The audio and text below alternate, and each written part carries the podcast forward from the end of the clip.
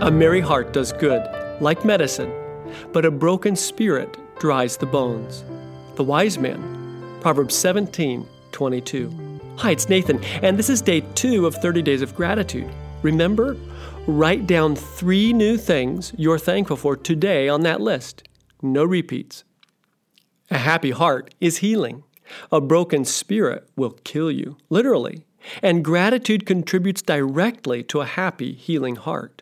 The stories abound of broken-hearted folks rapidly declining in health and dying, not because of physical self-harm, but simply because their spirit was broken. In this age of pressing stress, destructive messages screaming at us, and discouraging news, cultivating a grateful, happy spirit is essential to long-term well-being. If you're struggling with illness or a weakened immune system, simply shifting your approach to life into the grateful zone will boost your immune system. The results may surprise you. And one more thing, help those around you cultivate a grateful spirit by modeling positive, grateful conversation in person, on the phone, on social media, et cetera.